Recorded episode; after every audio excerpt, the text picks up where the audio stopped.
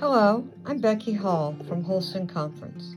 I am the Executive Director at Christ United Methodist Church in Chattanooga. I have the privilege of being in my first year as conference lay leader. This is the first time that I've read the Bible through in this manner. As we started this journey together, it seemed random, and I had some trouble seeing how the passages were in perspective. I mean, I've read the Bible before several times, but either straight through or chronologically or with a Bible study. But I'll be the first to admit I am not a theologian, and frankly, history was my toughest course in college. But I've settled into a rhythm of the readings that works for me so that is how I'm going to proceed with this week's scriptures. On each day, I see what area of the Bible the book is in, such as law, history, poetry, gospels, and so on. Then I try to think of one word or phrase that describes that book. I then read the passage and I try to come up with kind of a chapter summary. Then I personalize what it means to me and how I can live and use this scripture in my own personal faith journey. That is what I'm going to do for this podcast. But I'm going to focus again on Psalms 27 29 at the end. On Sunday, we have Matthew 26 through 28. Of course, Matthew is a gospel, written sometime amid the 50 to 60 AD time period. The main theme is the kingdom of God and a brief history of the life of Christ. Matthew 26 covers the woman pouring ointment on Jesus, the well told story of the Last Supper, Jesus' agony in Gethsemane, betrayed by Judas, and then denied by Peter. Matthew 27 tells of Judas hanging himself, Barabbas being released, Jesus questioned by Pilate. Jesus was abused and tortured. He was crucified on the cross and died and laid in the tomb. That was a sad, dark time. Matthew 28 relates the resurrection story. The two Marys encounter with an angel. Jesus meets Mary and Mary, and they recognize him. The Jewish leaders bribe the guards, and the Great Commission is told. That is so much of our exciting story as Christians.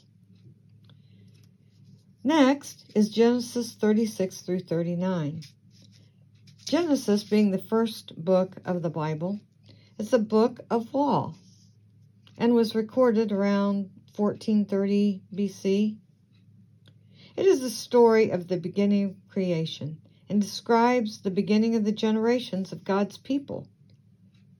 Genesis 36 tells of Esau's marriages, his children, mass amounts of cattle, and on and on with the names of the descendants. Genesis 37 mentions Jacob living in Canaan, Joseph having dreams, Joseph being hated by his brothers. He is sold to the Ishmaelites and taken to Egypt. Genesis 38 discusses some of the life of Judah. He has a son, Ur, who married Tamar. Ur dies, so Tamar has twins with Judah. Quite the drama. Genesis 39. Joseph is taken to Egypt and was bought by Potiphar, who made him an overseer of his household. Joseph rejected Potiphar's wife's advances, who then lied. Joseph was jailed, but you know, he prospered even in the jail while he was there. Then comes the book of Ruth. It's in the history section of the Old Testament. Doesn't everyone enjoy a love story with a happy ending? It could go with Hallmark. One word for the book of Ruth is redemption. It is the story of the ancestors of the royal family of Judah. The time frame of this book is 1050 to 1000 BC, probably written by Samuel.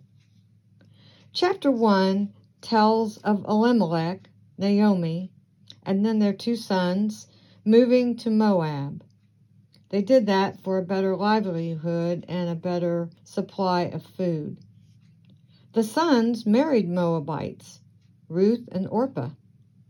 Elimelech and the sons both die. Ruth pledges and follows her mother in law, Naomi, back to Bethlehem. So, chapter 2 has Ruth gleaning barley from Boaz's field. Boaz is related to Naomi, and so he shows much kindness to Ruth.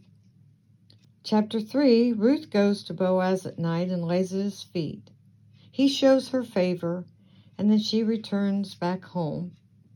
Chapter 4 describes how Naomi's kinsman did not want to redeem the land, so Boaz does. He then marries Ruth, and Ruth gives birth to Obed, the grandfather of King David. The next day is Psalms 27 through 29. It is in the poetry section of the Bible. Written during a long time span, the book of Psalms, probably from 1400 to 450 BC. I would like to call it a book of praise, but it has a wide range of struggles and emotions covered. It's a collection of poems to be used for worship, very many of them written by David. Psalm 27 says, The Lord is my light and salvation. Psalm 28 cries out to the Lord to repay the wicked with bad works unto themselves. Psalm 29 tells of the Lord's power and might over the waters, wilderness, and calls him king. More about that in just a bit. Job is the first book of the poetry section of the Bible. The author is unknown as well as the time, but probably sometime during the time of Abraham, maybe around 1900 BC. The phrase I would use to describe this book is blessings through suffering. It describes the story of the trials and patience of a holy man of Edom. In chapter 19, Job is bewildered because his friends are blaming him for the, all the things that are happening to him. But Job stands fast and he says his Redeemer lives. In chapter 20, his friend says, The triumph of the wicked is short. What a dilemma Job is in and goes through. Isaiah is in the major prophets section. It was written somewhere between 700 and 680 BC with his prophecies coming true 700 BC to 25 AD. My phrase would be prophecy of salvation or prophecies about Christ and his kingdom. In Isaiah 51 through 55, Isaiah foretells of Jesus' death as a sacrifice for us. He predicts Jesus will be despised, rejected, and pierced for our transgressions. Offspring will inherit the nations. In 55, it says, Come all who are thirsty, and I will make an everlasting covenant. The last reading is Corinthians 3 and 4. 1 Corinthians. 1 Corinthians was written by Paul in approximately 55 AD.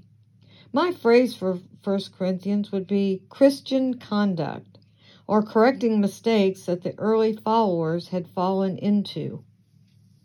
In 1 Corinthians 3, Paul discusses immature Christians who are jealous, not united. Imagine that. Believers, though, are God's field, and we should work together as God's temple. Chapter 4 talks about Christians being faithful. and not to pass judgment. Whew, do we struggle with that sometimes? Not being proud. It says that the work of the followers is difficult, but the reward is great. In all these readings, there is failure, frustration, pleading, hope, and redemption. Don't we all go through so many of these phases ourselves? Let's go back to the Psalms 27 through 29. Psalm 27 is so encouraging. The Lord is my light. Whom shall I fear? He asks that he may dwell in the house of the Lord. He pleads for God to hear his word and hear his voice and be merciful. In 28, David says, The Lord is his rock. He gives praise for God's mercy. And in 29, it talks about how powerful the Lord's voice is, how majestic his voice is. Let's not lose sight of that. There is an old contemporary song by Don Moen, God Will Make a Way. Here are some of the lyrics which I think these fit into so well. God will make a way where there seems to be no way. He works in ways we cannot see. He will make a way for me. He will be my guide, hold me closely to his side. With love and strength for each new day, he will make a way. He will make a way. Praise God and have a great week.